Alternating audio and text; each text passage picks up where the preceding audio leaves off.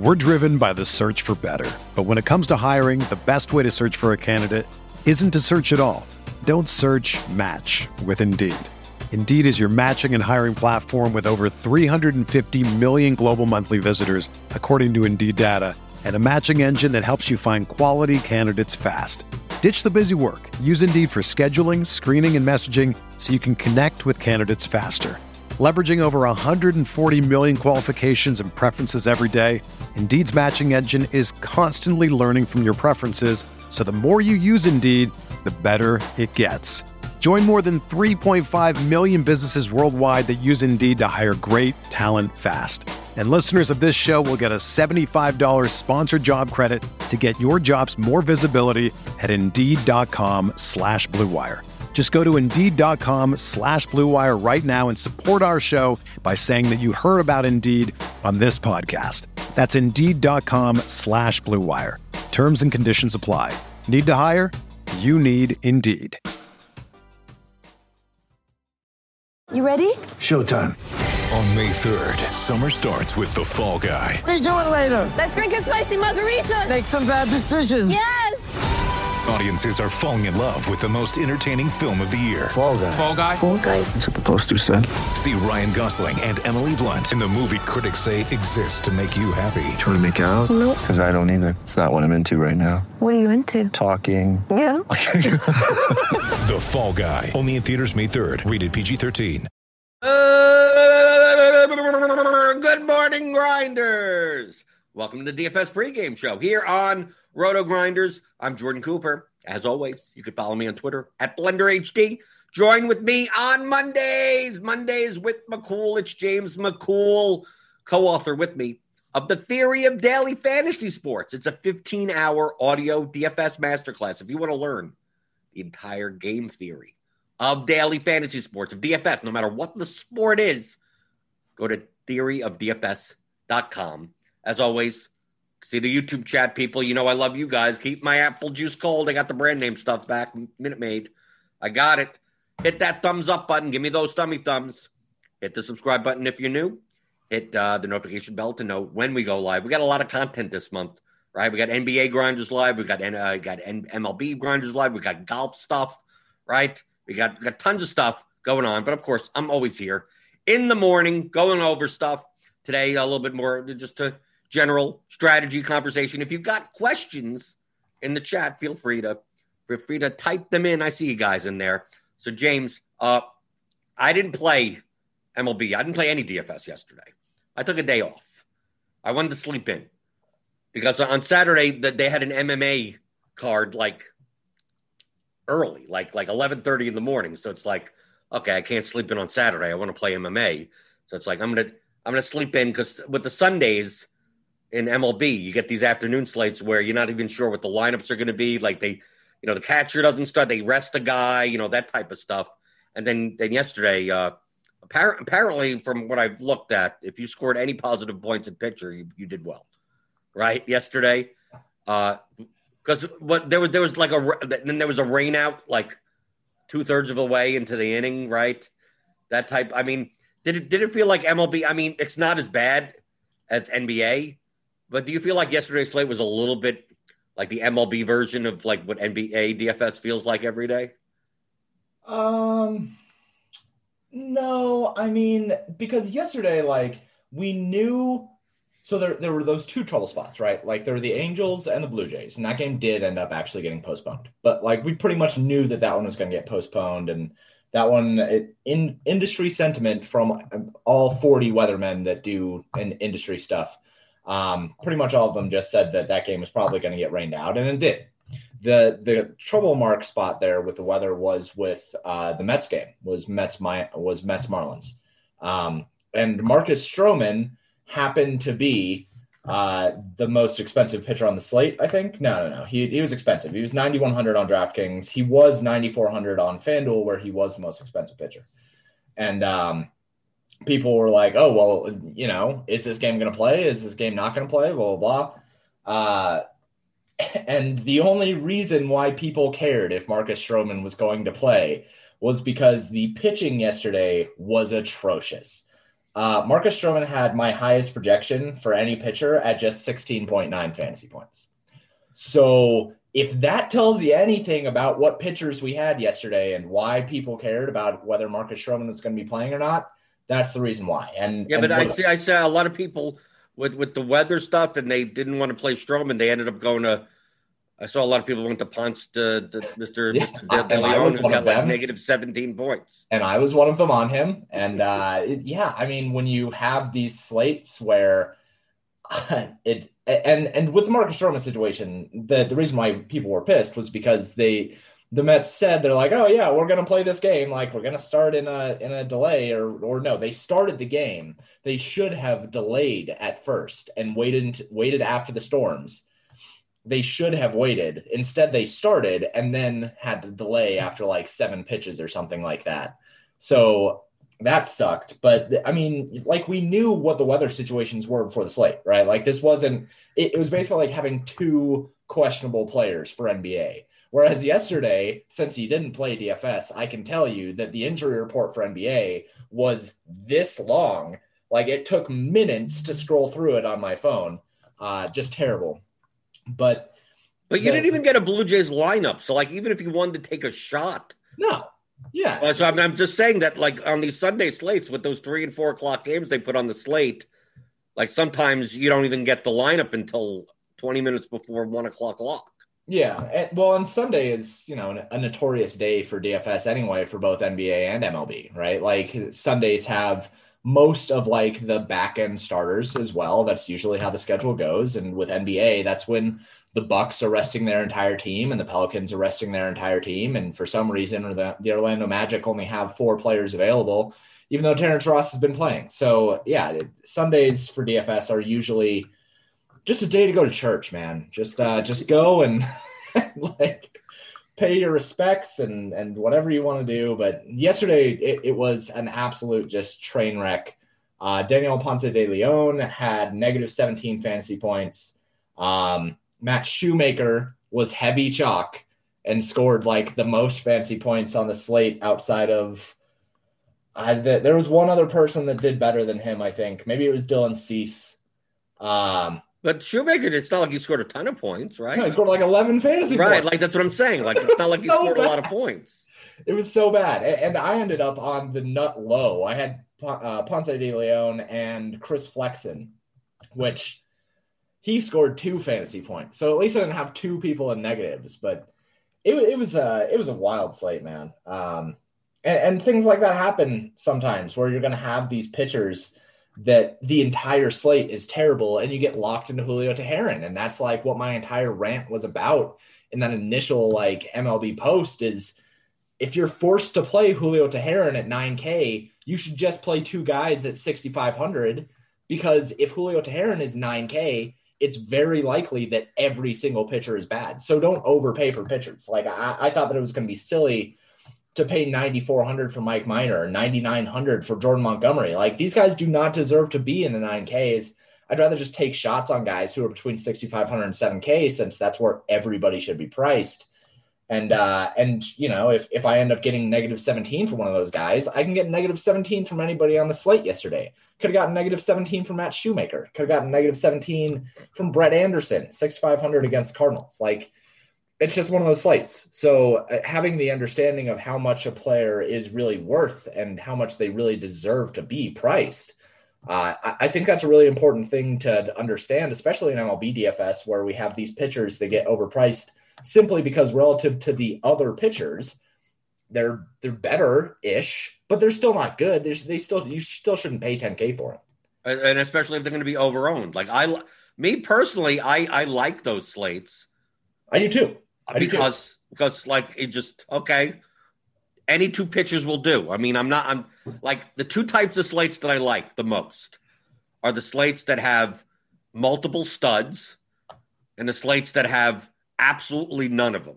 Mhm. Like where we get the just relatively, you know, the ninety eight hundred dollars for whatever the top pitch. You know, it's just it's uh, Jake Arrieta for some. He's somehow the best pitcher on the slate. And what ends up happening is that people look and like yes, because Marcus Stroman projects the highest raw points. Just in real, like all the pitchers are within like five points of each other. Mm-hmm. So it's like there's no reason to play a 45% owned pitcher.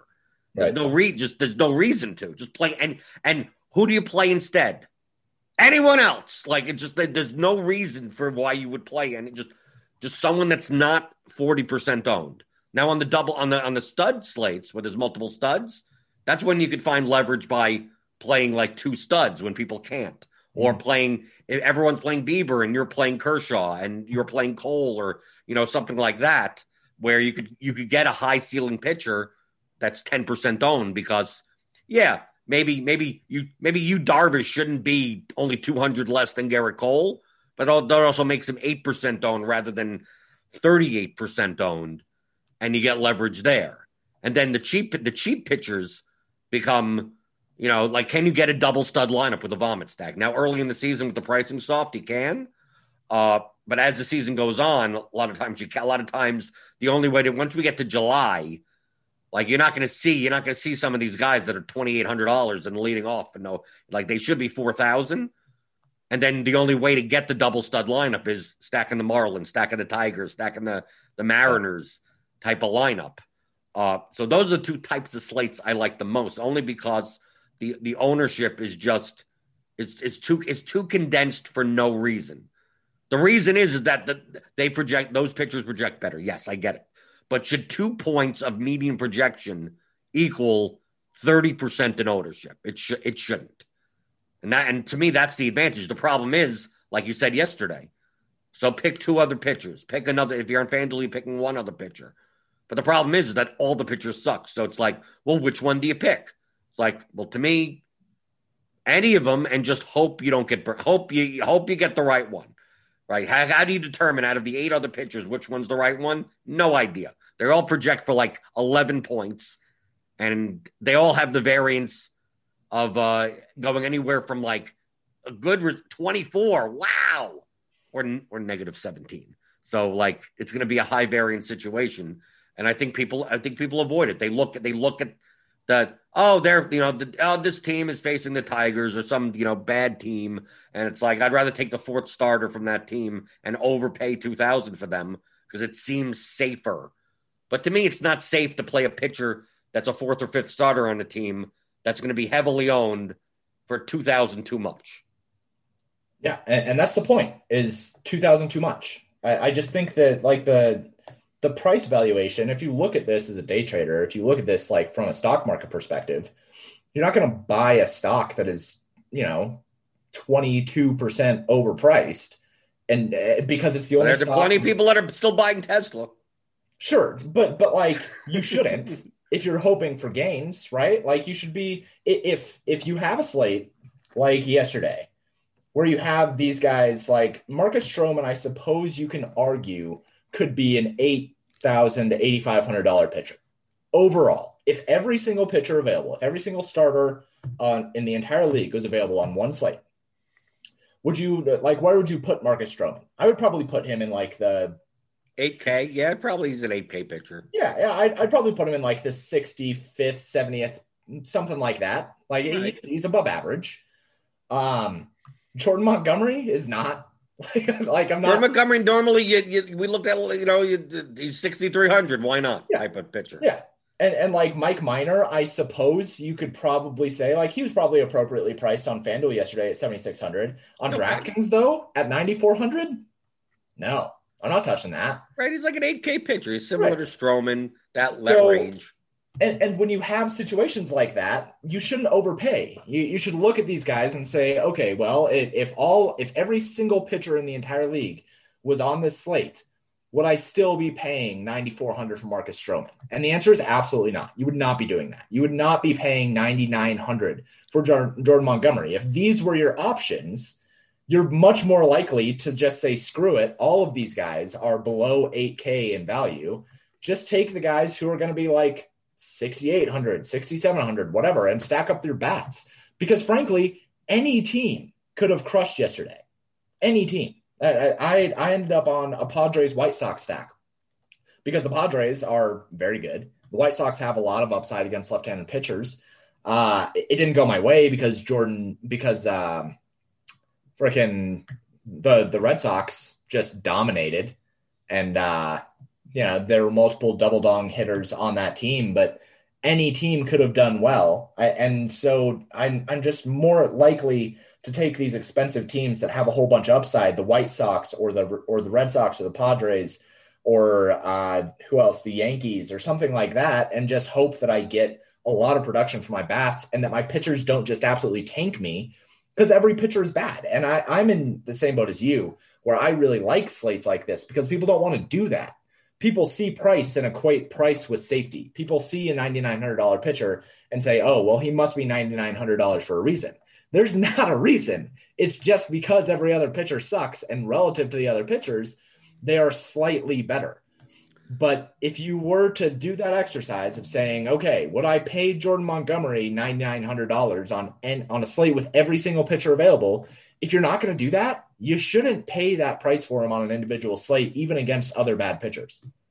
Right. If we take a look at today's slate, for instance, we got we got uh, Glasnow, we got Gerrit Cole, we got Zach Greinke. Those are the pitchers that are over 10K on DraftKings.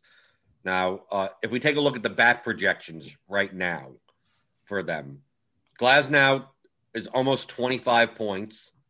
Cole is a little over 20. Then we got like Freddie Peralta at 19, Greinke at 18, Rodon at 17, Peterson at 15. Like the gap between like Glasnow and like everyone else is is big. Like, but like Madison Bumgarner's has a 15 point projection. Brady Singer at 8,300 has a 14.82 projection. So it's like, like for $2,000 more, you're getting over 10 points of median projection.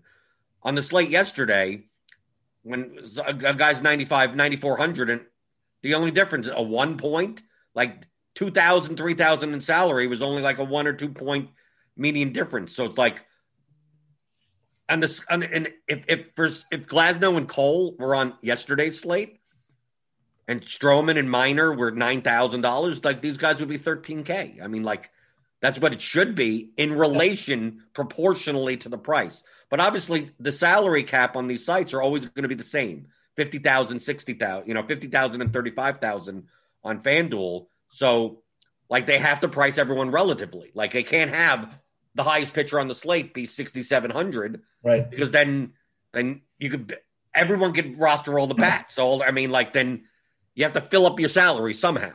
So they're always going to dynamically price based on that. That's why some, some, even on the batters, you see on a, a, a some weird three game slate, and for some odd reason, the pirate, you know, oh, it, it, why is Bryan Reynolds 4,700? It's like, well, they had to do it because the pitching's so bad that they, they, Typically, they do it with the pitching rather than the hitting. Mm-hmm. Uh, you don't see the batters that just come up because all the pitchers suck. They just dynamically price the pitchers depending on the slate. So, like, like on another, like Carlos Rodon is ninety four hundred today. If Carlos Rodon played yesterday and was ninety four hundred, he would have been the chalk. You would have played him over over any of those. He would like, why? Why am I paying for Jordan Montgomery when I can play Carlos Rodon? right? Even Zach Greinke, if Zach Greinke was 10-2, he would have been try, even though his strikeout upside is not not the best. Like Zach Greinke's way better than uh, than than Jordan Montgomery and Mike Minor. Yeah, by a lot, by a lot, a lot. Even though he doesn't have the upside, but that like with Greinke, at least you have the floor, right? Like Greinke, for whatever reason, is allowed to throw an 83 mile per hour fastball followed by a 50 mile per hour eephus and like get away with it. Nobody knows why. He's a wizard. But like because he can do that, paying 10K for him yesterday probably would have made sense rather than paying the $9,900 Jordan Montgomery. Um, but like if Cole and Glasnow were on the slate yesterday, I, I mean, Joe Montgomery comes in at what, like 1% owned? Right. He's not 2%. even owned. I mean, like, it's nothing. So that that's just something that I want people to think about. Yesterday with Marcus Stroman having a projection of 16 fantasy points on DraftKings at 9100 and then Ponce de Leon having a projection of 15.6 like at, at 6700 of course I'm going to play Ponce de Leon rather than Marcus Stroman because the projection is basically the same. The projection is the same between him and Chris Flexen and Matt Shoemaker and Mike Minor. Like all these guys are between 13 and 16 fantasy points And if at any point you see that a top projection on a slate is 17 fantasy points, just punt your pitchers, man. like find somebody who can go a long ways, who can go more than four innings, and just like take some shots, find some upside, find some guys that have good strikeout rates, and just hope that they hit their ceiling. It's always going to be volatile, but vol- volatility is something that you want to embrace in MLB DFS. The, this isn't NBA where like a higher price means that they have a floor of of 35 fantasy points. Like Jordan Montgomery isn't just all of a sudden James Harden, right? Like, Right? He's going to get more usage. right, Right? right, People yeah, think in those terms. Oh well, yes, he's going to. Oh, he's going to get uh, all the minutes. He's getting more minutes. It's like it doesn't work that way in MLB. Right. Right. And that's why we had, you know, a situation with Ponce de Leon. He ends up with negative 17 fantasy points. Negative 17. And he's somebody who actually does have pretty good averages. Like going into yesterday, uh, SIERA of 4.47, K per nine of 11.47. Like going up against the Brewers, who have just been just tragic in terms of like their ability to actually hit a baseball this year. They need Great to price spot. them up so I stop playing them. Right. Yeah. Well, yesterday you would have done great if you had kept playing them. Well, I didn't because- play yesterday. Oh, too bad. yeah, you should have. So things like that. Just find upside, find spots that make sense, and just hope that the variance does not absolutely destroy you. Um, and, and realistically, like yesterday, you probably could have still cashed with Ponce de Leon if you had Red Sox. If you'd have had JD Martinez with Rafael Devers, like those two with Ponce de Leon, and I think you still cash. Um, and that's that's the other funny thing about DFS is like yesterday, even with Ponce de Leon, I was looking at him getting beat up, and I was looking at him with negative 17 fantasy points. And uh, if it was like NBA with linear projections and like linear things, if you start out a game with negative 17, throw your phone. Go buy a new phone, get rid of it. like you don't ever need to look at that phone ever again. But in MLB, I was looking at it, I was like, okay, well, all of my hitters are under 10% owned, every single one, because White Sox Padres were both way under owned. Um, nobody's on Chris Flexen. So I have all this relative value of all of these players that can still pass large swaths of the field if things go my way. So, like, I'm not dead yet in terms of my min cash equity, even with negative 17. So, that kind of thing, that's the reason to love MLB is you're not just dead if something doesn't go your way. There's so much relative value to be had by playing in a way that makes it so that you can pass big portions of the field. And there's so many event oriented things happening that if the White Sox and the Padres yesterday end up putting up a combined 20 runs, like it doesn't matter that I had a negative 17 for my pitcher. I can still probably finish in like the second tier payouts and double my money. But with that variance, you also have to realize that on a day to day basis, it's that it, that's that's what playing MLB DFS is going to be. Mhm. You can't think in terms of one slate. You have to think in terms of six months. That that yes, okay. I'm gonna I'm I, I, I'm gonna I'm just gonna randomly pick one of these pitchers because they're all sucky, and you pick the wrong one, and it's like ah, what did I do wrong? You, didn't do anything wrong, right? Just move on to the next day. Uh, You picked Brett Anderson, and he could have say 18 or negative 18. It could have been it could have been it could have been anyone. So I don't th- I think beating yourself up or both things, beating yourself up when the variance doesn't go your way and then also pounding your chest where oh, I got it right. It's like you could have easily gotten it wrong. That, that was, was there any skill to that? Oh, well, I knew the exact picture. It's like pick one of them. Right? I don't care which one it is. And just hope that over the course of 6 months, over the course of 180 slates, that the variance works in your way in the right combination one or two times, and and you're and you're good. So yeah, so in so yes, I think I think that's the mindset of why people play the overpriced pitchers on slates like that is because well, I'm thinking in a very narrow field of like this slate. I, how do I win this slate? And the more I, I feel like if I play Stroman and Shoemaker or something, like that's the best way to win this slate. Well, no, it's not. That's not the best way to win money over 180 slates. It's the best way to maximizing my possibility of, of cashing. Of like, are people going to blame me? Am I going to think back and go, should I have not played Marcus? What could I have done? The Mets said that they were going to play, right? And I picked the guy, and then the seven pitches in is uh, well, I can't blame myself for that. So I think a lot of people make I think in all DFS, not MLB, in every sport, people make choices, strategic choices. They build lineups that they could justify when they lose rather than build lineups that have the possibility of winning yet may look extremely stupid when they lose and they'll lose a lot but they'll look stupid when it's like oh, okay well i i i didn't play Stroman. I played Ponce de Leon and I stacked a team that ended up getting, you know, only one run that was only 3% owned on the slate. And it's like, well, why, why, why didn't you play the chalk? Why didn't you play the, I mean, like, why don't you just play the best plays, Jordan? Just play the best plays. Right, just play the best plays, right? Don't embrace variance. But I think that's the main reason. I think it's psychological. I think it's more more people are willing to lose like yesterday with Isaiah Hartenstein or whatever. Guy gets into foul trouble, gets 17 points. I know, I know what's up, even though I don't play. I see, I see people on Twitter. I see the reports. Uh, it's very easy to just say, you know, you play Bobby Portis or something with Giannis out and go, if he doesn't do well, like what else was I supposed to do? Like that, he he performed. That's what you're supposed to do. And then when it doesn't happen, then you could blame it on something rather than just say, maybe this is the maybe 80% of the time this guy gets there, but 20% of the time it doesn't. So I'm going to build a lineup for the 20% time it doesn't and not not feel stupid the 80% of time. The four fifths, the four out of five times, your lineup's dead. One out of five times, you have the possibility of winning the whole down the, the whole thing. So, like, if you're going to play every day, play for that occurrence. And don't worry about quote looking stupid. I'm not talking about looking stupid publicly. If you're just playing by just just looking at the lineup, going, you know, looking at the win, you look at the winning lineup, and it's the and it has the chalk pitcher and a chalk stack, right? Now it doesn't mean you did, got the secondary stuff right. You know, some guy hits three home runs and he's three percent owned, and he happens to be in the winning lineup as a one off. Maybe you would have never gotten on that guy. You would you wouldn't have won.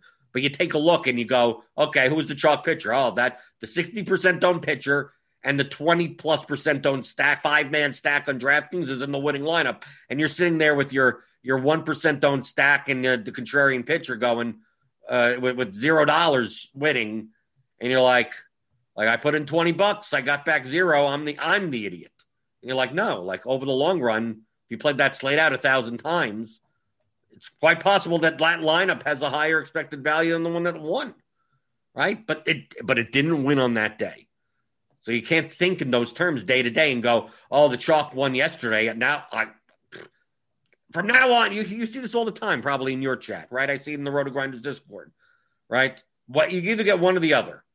You either get, you know, someone plays contrarian and then chalk comes in. They're like, I'm just playing the best place from now on. From now on, I am playing the best place. And then you also see the opposite, where they play the chalk and the chalk fails, and some really contrarian lineup wins. It's like I'm done playing chalk.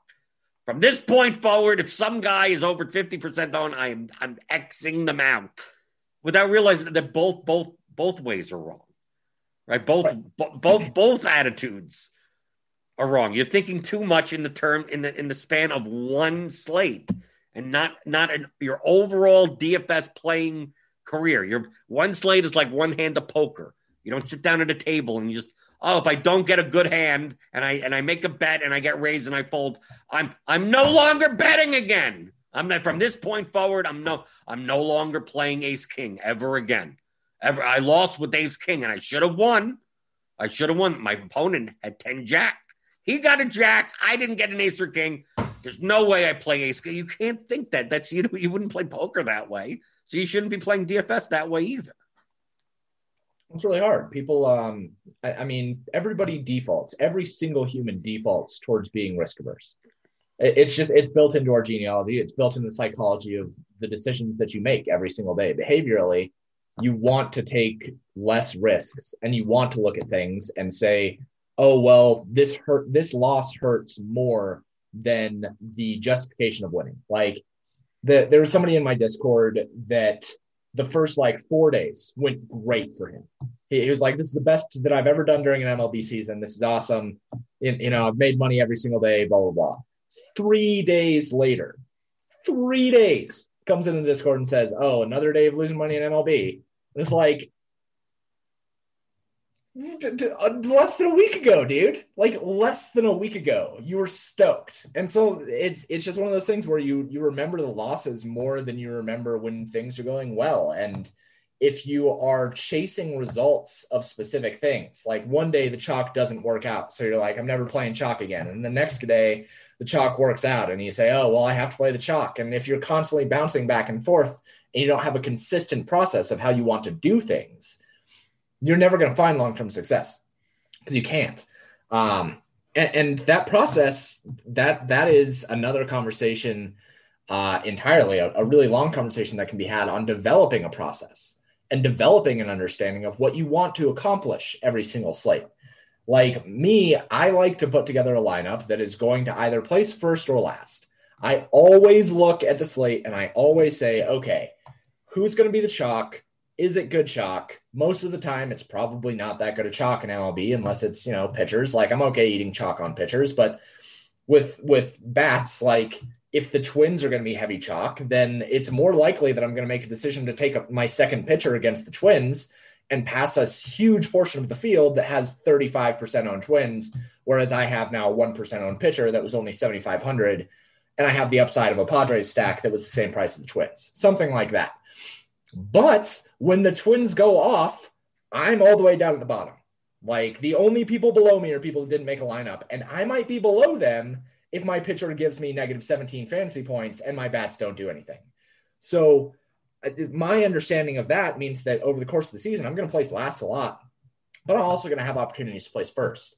Whereas if you play in a way that just says, "Oh, I just want to cash," and you're taking, you know, all of the chalk and you're taking all of the quote unquote best plays, like the other day, uh, the the Angels stack that that went off, right? Like Shohei hit a home run and and Jared Walsh hit a home run, and like these guys were like forty percent out. Right, and I, I had those stacks, and, and it's like, yeah, yeah, no, that's that's that's cool that that all that worked out, but the the resulting conversation of it was, oh well, this is why you just play the best plays, and then and then an hour and a half later, why didn't I cash? I had Shohei and Jared Walsh.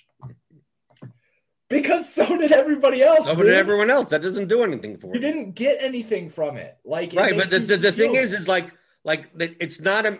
This is when it comes to lineups, not players. Like I don't think in terms of am I fading the chalk, am I not fading the chalk. I'm just looking to build plus EV lineups. So like in that instance with that Angel slate, it's like I need to make sure the Angels are the best projected stack.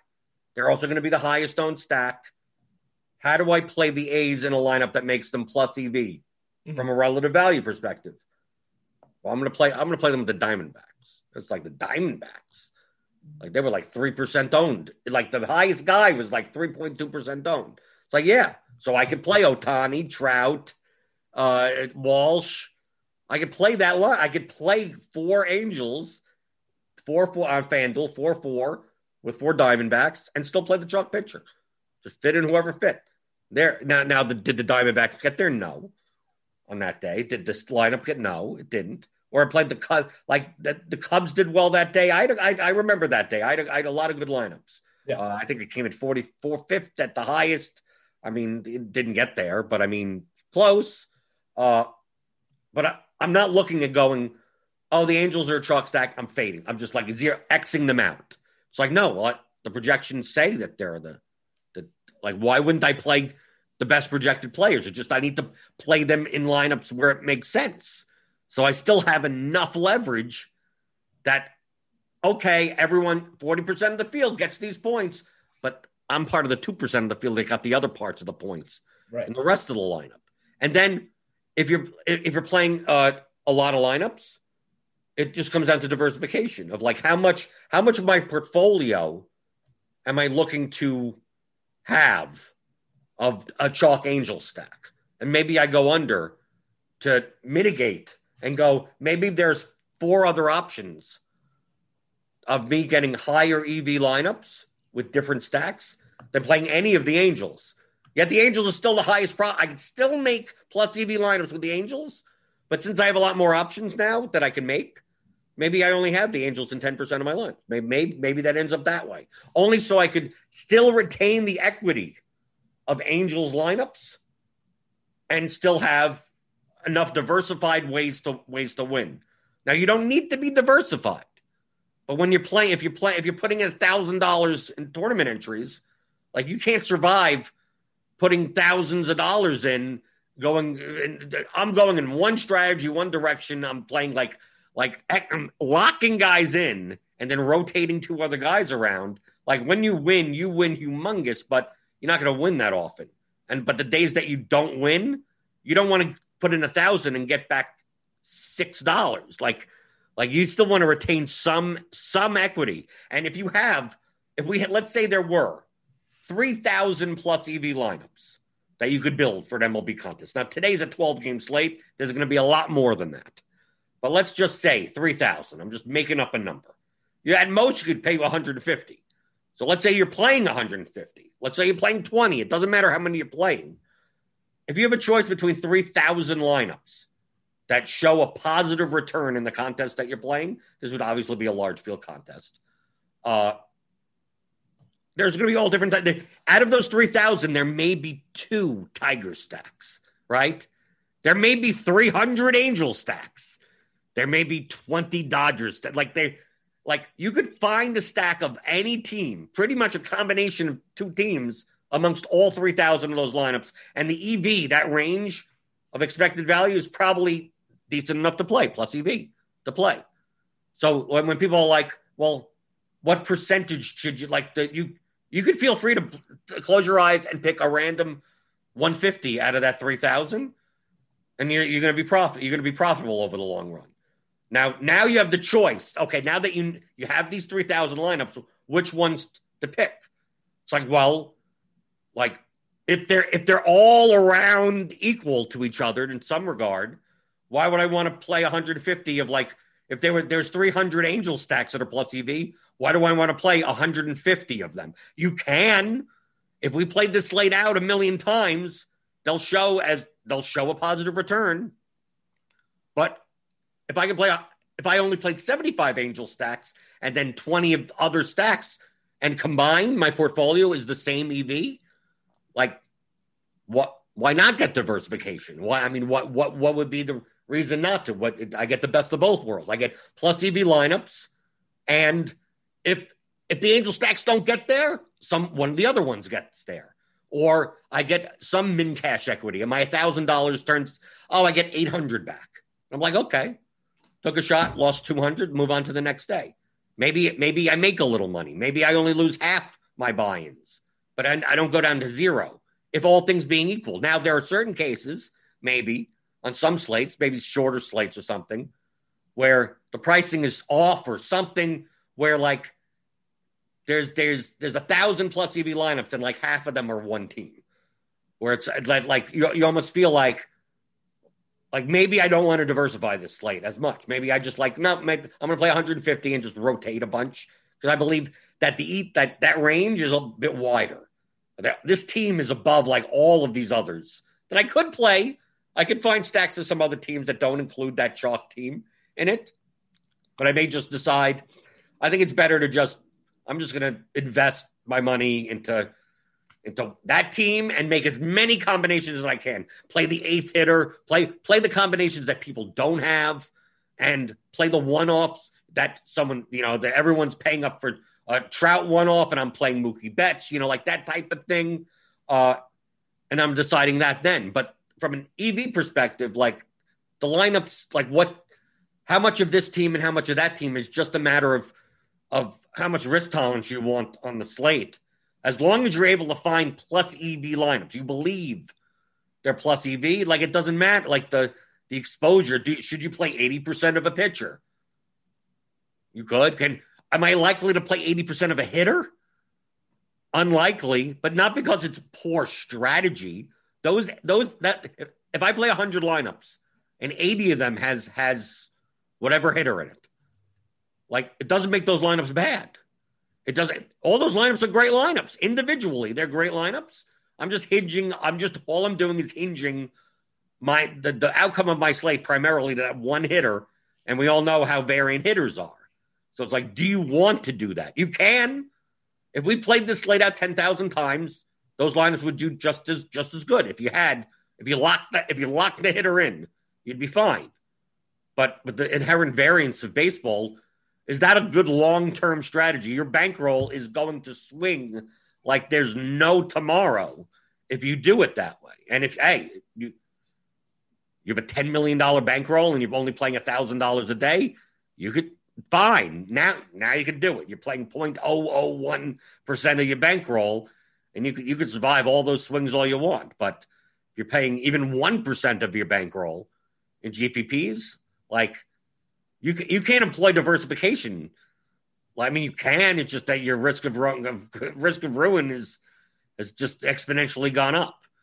So really, it's in relation to how much that you're playing, how much in your bankroll versus what's in there. Then that and that's one of the main reasons why I am so conservative with my bankroll management, where it's like, you know, I I think today on FanDuel I'm playing 100 lineups in the three dollar thirty three hundred thirty three bucks worth of lineups, which is which is less than one percent of my bank. I mean, it's it's less than a half a percent of my bankroll. But because it's less than half a percent of my bankroll, I can empl- I don't I don't care as much about diversification. If I decide to say I'm going to stack the, the four crap teams like I normally do, right? My vomit stacks and you know off the board stuff. It's like okay, my three hundred thirty three dollars turns into eighty eight bucks. Okay, move on to the next day, right? And I could do that. Like I, it gives me more of those options rather than playing 5% of my bankroll in GPPs and having to be concerned that like I need I need to reserve enough equity where I'm getting back at least half of my buy-ins on a nightly basis or you know this thing could go south pretty quickly in a couple of months.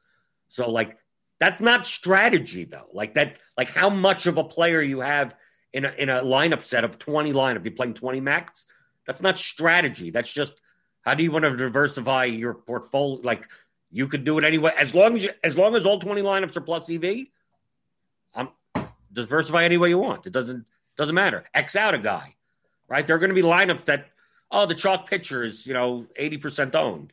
Like you could probably find 20 lineups that don't have them that that project well enough that have a high enough uh, first place equity that just play those if you want. Just understand that if that chalk picture puts up 35 points, just close your laptop. Yeah. Yeah. And, I, I would argue that it is some kind of strategy, right? It's bankroll strategy. And it's long term, it's it's your strategy for your goals. Um, you you can take those really, really volatile stances, the kind of stances that I like to take, and you can say that over the long run, you're willing to take the zeros, you're willing to take the the shots over a long course of time. Or you can be like, there, there's a sub in my Discord that is very, very good at playing small contests or like small field entries. Um, and and his strategy and my strategy are exceptionally different. And people are like, if somebody tags him and my him and myself in something in the Discord and says, "Hey, what do you guys think about this?" The chances of us both having the same answer are not super likely because his strategy is so different on the way that he needs to put together his lineups because he's playing in a smaller field. He's playing against different competition. He's playing against different guys with a different goal in mind.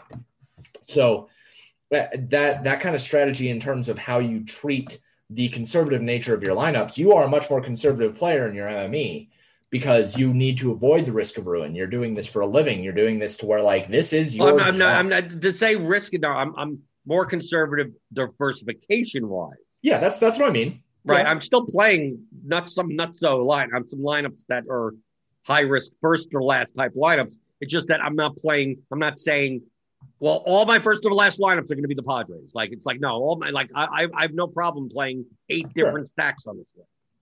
Yeah, but you all you also understand that like you don't really want to lose everything in one slate. At least that's what I have gained from like our conversations, right? Like you you do not want that ever. You're you're always trying to maintain some sort of your floor in your bankroll, right? Right, right. But I'm still trying to play plus. I just I'm choosing lineups that it's like okay, here's um, my I try to make my lineups as as negatively correlated to each other. Sure. Okay. Like so, it's it's a matter of like not all of my lineups move up this way or not. Like it's one of those things that that you see if you looked at the the dots, right? They show you your screen. I want to see them all over the place. It's like right, a I want to see right, right, all Yeah. over the place because I have many different win conditions. Where Yeah. if this lineup wins, This the other lineup is in dead last place because Yeah. it's like the complete opposite. It's like here's the pitcher in this stack, and I'm literally playing the pitcher against that stack and the other team. Like it's completely negatively correlated with one another. Both have positive expected value, but just they have different they're different Yeah. Yeah. different win conditions. This guy gets blown up or that guy. One of these pitchers gets blown up. I don't know which one it is. Stack against both of them and Yeah. play the other one in the other lineup. I mean, like, like so they're not going to be correlated to each other, which which means that if one, I'm going to cash on one and not cash on the other. So I have a lot of lineups like that. Yeah. Right? Play the chalk, don't play the chalk. Contrarian here, not contrarian there. Right? Not going all in on hitters, not going all in on pitchers, even. Right? It's like, okay, I'm going to play 30% to five pitchers. And just like whatever happens, happens. Right? Sometimes, sometimes you, sometimes someone is so underowned that I think like, okay, I want to, I want to have even more of them. But it, that's all slate dependent. Yeah. But, but I mean, diversification, like I, I, I always say diversification is not a strategy. You still need to build good lineups. Mhm. Oh, I'm, I have 150 lineups and I'm playing uh, 16 different teams and all the lineups are they're they're two two one one one one. Right? I mean, like like dude, you're playing bad line. It's like it doesn't. At that point, who cares what the diversification is? Like you know, they're all negative EV, EV lineups. So now you have a diversified way of losing your money slowly over time. But Way it's diversified. At least it's diversified, right? So you'll lose money slower. That's a, that, that's all. That's all that means. It doesn't mean you win. It just means you lose money slower. Sure. So that that's the kind of thing and that I think that a lot of people can take something from this is understanding uh, that it is okay to be taking certain shots on, you know, 40% Shohei Ohtani if you have 3% Diamondbacks. Um, ownership, I think, is something that matters a lot in MLB. Uh, yesterday, I think that I made a slight mistake in taking Ponce de Leon because he was projected to be 30% owned. Um, and uh, but you know, with having Chris Flexen next to him, Chris Flexen was only two percent owned.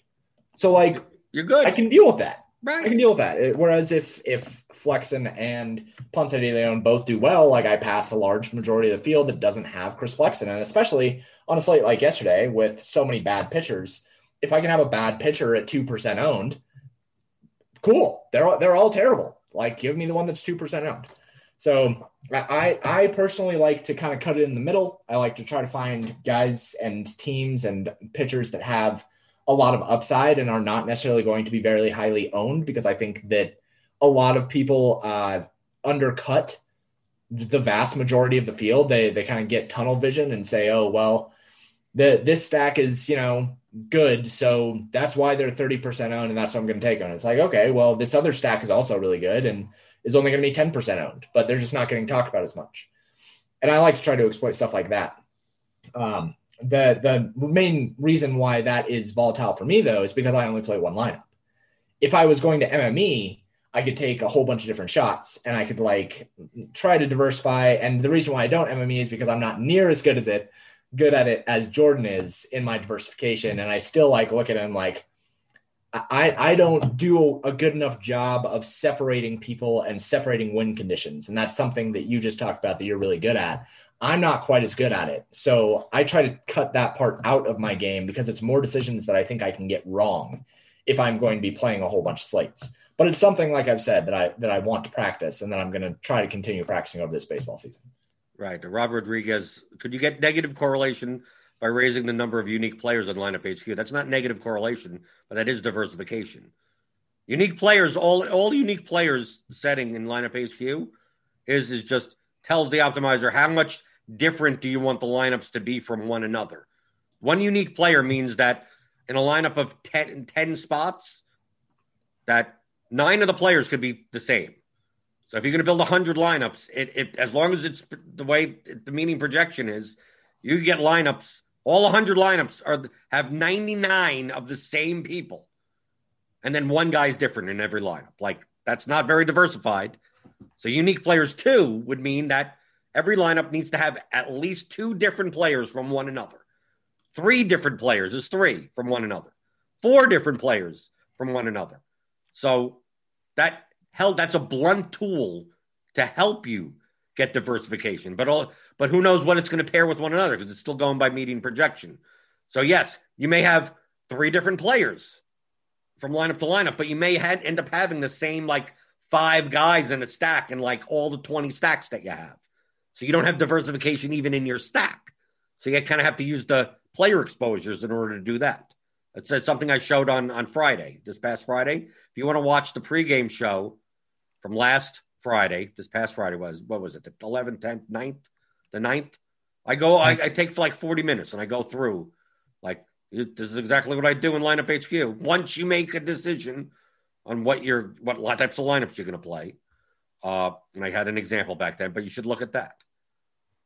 Uh, and also, he asks, uh, "How am I mentally handling my struggles in MLB Cash, which I'm not struggling in? I'm, do- I'm down five thousand dollars, uh, and down hundred. He's down hundred dollars, only thanks to a four hundred dollar GPP win, and almost ready to throw in the towel. Like, like you said, I'm struggling in MLB Cash. It's been what, eleven days? Yeah. Five a little bit more than that. What?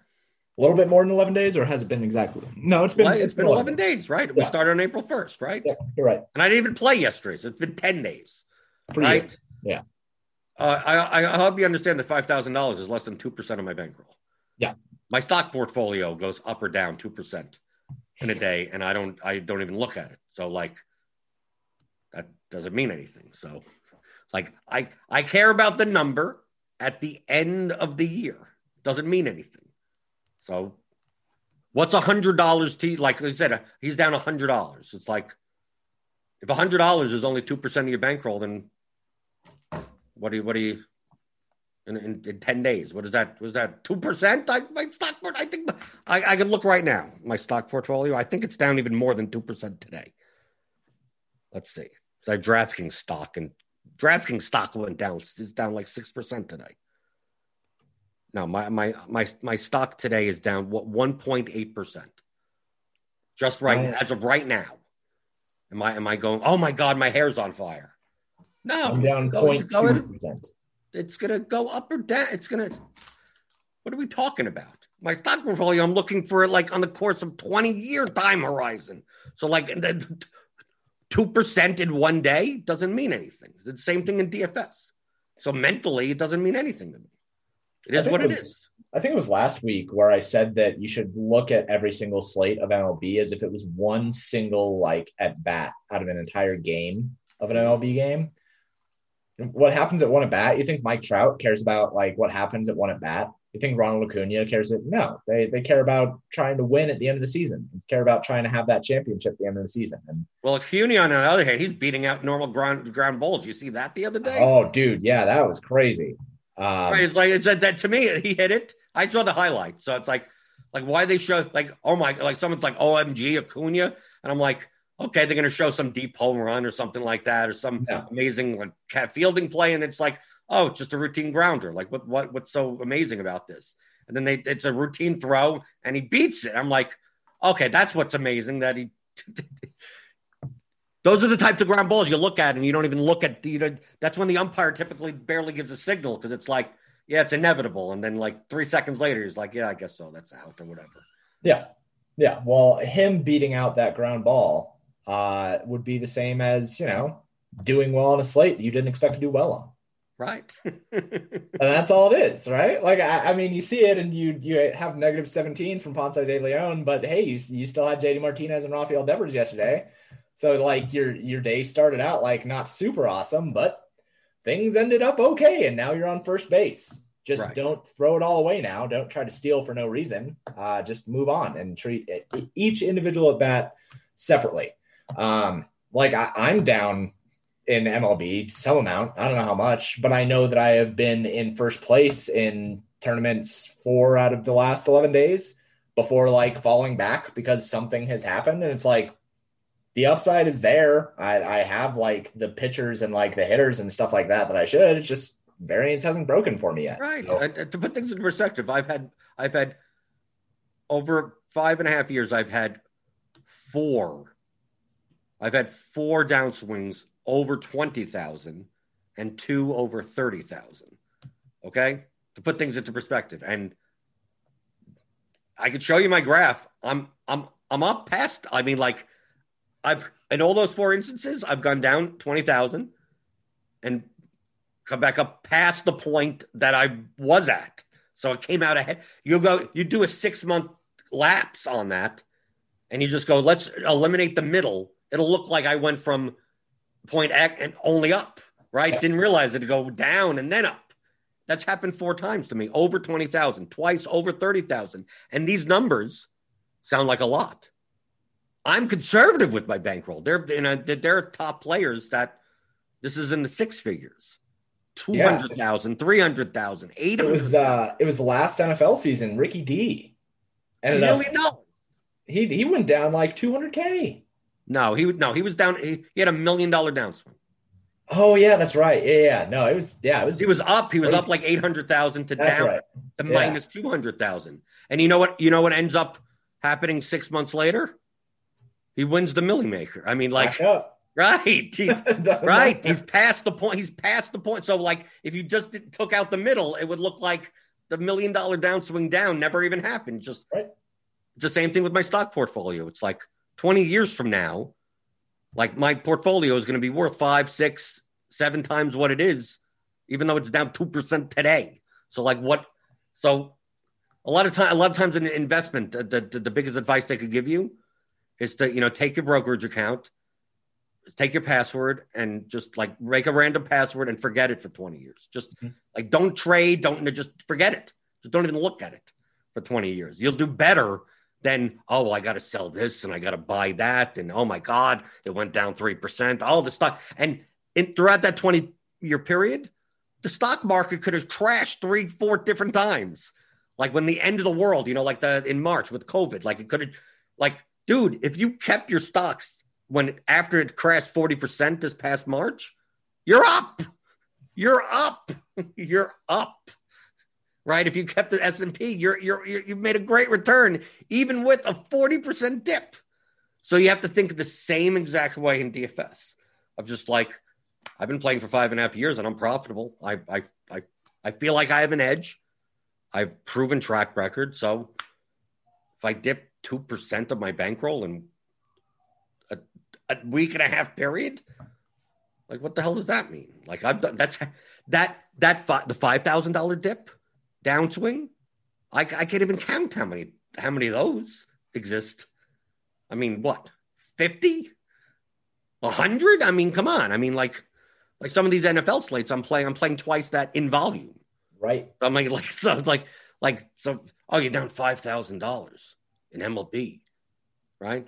Well, I made money in MMA the other day. I mean, like, I made money in other sports. I made money in soccer. I mean, like, my overall DFS play over this year is still is still I'm still up like thirty thousand dollars. That was a bad break for MMA, by the way, dude.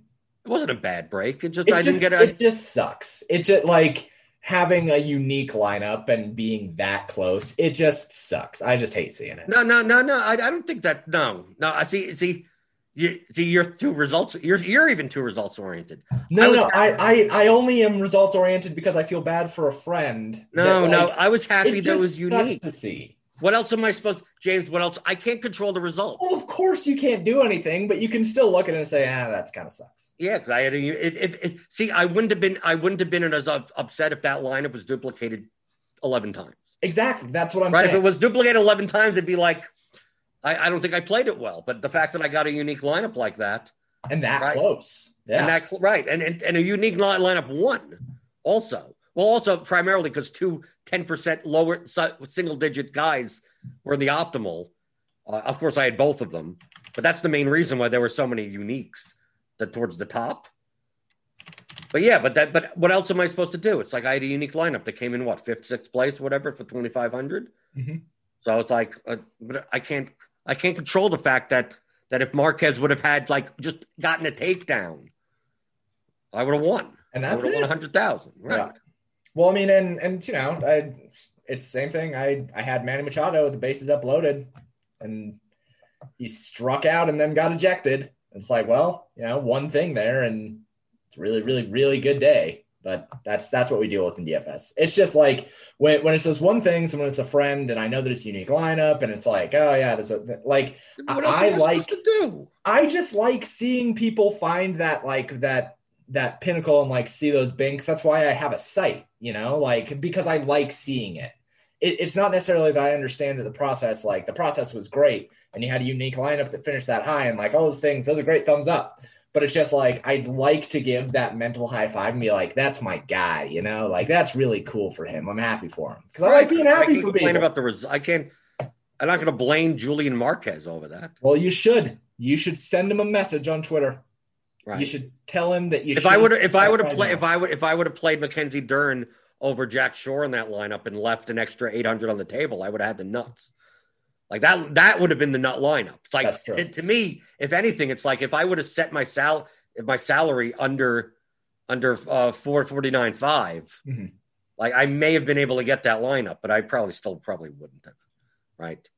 Because my main, my main thing is that I was playing the single digit own guy, so I didn't feel like I needed to to to, to make lineups that were like 48 8.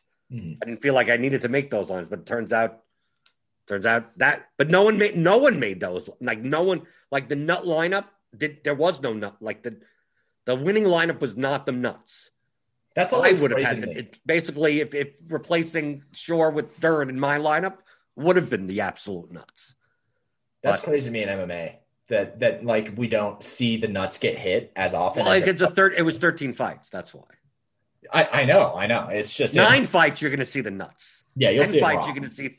I mean, even even even thirteen fights, most likely you're going to see the nut lineup win. But like nine or ten, like that's why I don't like like when I saw the MMA slate was going to be fifteen fights. Of course, two Yeah. got canceled. Like that, those are the, those are the slates I want to play in MMA. These nine fight, ten fight, when three fights get canceled and and there's only like nine fights on the card, it's like, yeah, good luck building a unique lineup. Like I just like Right. I like I I can't I can't play those. I mean, I I tried over with COVID last year only because there was nothing else going on. But it's like no, I I- I need I need twelve plus fights to get to, you know then then you then you could start making unique. Then you could start playing the the eight percent own guy with the ten percent own guy with then you could play the two chalk guys and you could end you you run you run uh you run the percentages and you go this lineup likelihood of being duplicated is like maybe maybe there's me and two others. And it's like okay this is good. It could be i could be the only one but at most there may only be three. And then Right. you go okay i could play i could play this lineup. So like that type of stuff. So so to me i just aim for uniques. And that, that's why the swings in mma for me are ridiculous. Mhm. right? Because I'm, I'm I'm aiming for first in the large field contests, and if you don't get first in those, I mean, the fact that I made money is astonishing, right? In in large field MMA, where it's like I came in, I I, came in uh, fifth and still profited on all, all my entries Yeah. by a good amount. Also, because I had like 11th, I had a whole bunch of lineups up there, but. But that's but that's what that's that that's my risk profile for MMA. I have no problem putting in a thousand bucks. Right. And if I get zero back, then I get zero back, and that's just that's just the way it is. I'm aiming I'm aiming for a hundred thousand, so like that's what it is. But one thousand dollars is, is less than a half a percent of my bankroll. So, oh my god, I lost a half a percent. Oh, half a percent. I could look right. I may have lost a half a percent of my stock portfolio since I checked last. Let me let me check. No, oh, I gained. Oh, it came back. So at at the last time I checked my stock portfolio, I was down 1.8% on the day. Now I'm down 1.05% on the day. Okay? That's 0.8%. That, that's like that's that's that's a couple of hundred bucks, right? That's I think probably with my portfolio about like seven, eight hundred bucks or something, something like that. Yeah. The span of we just checking seven hundred to eight hundred dollars just just in the span of like like ten minutes. So like like that, but that's what bankroll management is. Mhm. People people don't they, they oh it's the oh I have a thousand bucks in my account and I'm going to play a hundred like no, I I it's, I treat it like a like a like a real investment, right? So two percent is, I mean, that's normal volatility in the stock market. So if that happens in DFS, I go I could blank for an entire week and be like, okay, that sucks.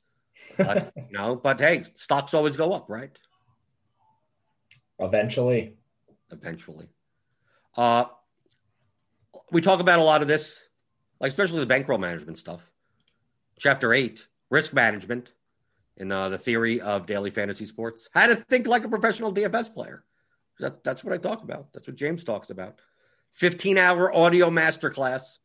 So if you want to learn more about that, and more in a structured way, obviously it's 15 hours long, broken up into a bunch of chapters. It's a good reference guide. It applies to all sports. So you could listen to it over and over again. It'll always apply. So go to theoryofdfs.com and pick that up. James, you still don't have a domain name, right? No, I haven't had time. Don't have time. I don't have time. Time for what? Time to figure out how to do that. Okay. I have a kid and I'm writing uh I'm writing pitcher breakdowns every day, well, every weekday for baseball. So, you know, managing all the daily sports and managing a child and writing, like I don't have time for a domain name, man. I need somebody to make me one. no, I'm not going to make you. No, I'm going to make you do it Jordan, make me a domain name. Like Pay dirt, paydirtdfs.com. All right. How, how do I do that? What site again? I'm not, we're not going to do it now. You go figure it out. It's not gonna Jordan, help me. Just type into Google how to make a domain name. Just type it literally just like that. All right, I'm doing this today. Okay, This- so you're is- going to do it today. This is So my people can, today. people can find you and your site at paydirtdfs.com. I don't know if it'll be paid or dfs.com, but and Okay, but we're going to keep on saying that so we don't get the the IO crap. Okay. For now, until the end of the day, you can find all my stuff at paydirt.ghost.io. Uh, like I said, I do pitcher breakdowns for MLB slates right now. I'm talking about every single pitcher, and I, I have models and cool research stuff for every single Models? sport. That's what you should put on your site. Paydirt.dfs shouldn't even be a fan. It should be, it should be a porn site. Okay. Yeah, no, cool. Well, it is data porn for now. So, I mean, I can Okay. add some real stuff anyway. Put, but put your mod, put your put your sports models on paydirt.ghost.io and then put your put actual models. yeah, okay. Yeah, sounds good. I'm going to do it. Right. To do it. Once you learn how to make a domain name. Yeah, you can find all my stuff at paydirt.ghost.io. You can find me on Twitter at paydirt underscore DFS. Um, know, just I love baseball season. It's my favorite. So come come join the community. And uh, you can find me on Twitter at BlenderHD. As always, hit those thumbs ups. Give me the thummy thumbs. You kept my apple juice cold for- for whatever's left in it. Uh, on your way out the door, hit the thumbs up. Hit the subscribe button if you're new. Hit the notification bell. We got uh, Grinders Live tonight. We got multiple, I think multiple ones tonight. I never check the schedule, right? It'll be probably Dean, maybe Stevie. They'll be pun- They'll be people. There'll be they'll be talking NBA, talking MLB. We got a premium crunch time as always before lock. If you're uh, a premium member, you could say if you're not, sign up. Hit the link in the in the description. Get ten dollars off your first month. And I'm in the I'm in the RotoGrinders Discord. Uh, usually I'm in the back channel. So if you have the bat, uh, talking in there baseball and stuff. But uh, we'll we'll see what happens on on today's slate, and uh, and we'll talk a little bit about that tomorrow because uh, I'm here. I'm here all the time, Monday through Friday, 11 a.m. every weekday for the DFS pregame show here on RotoGrinders.com.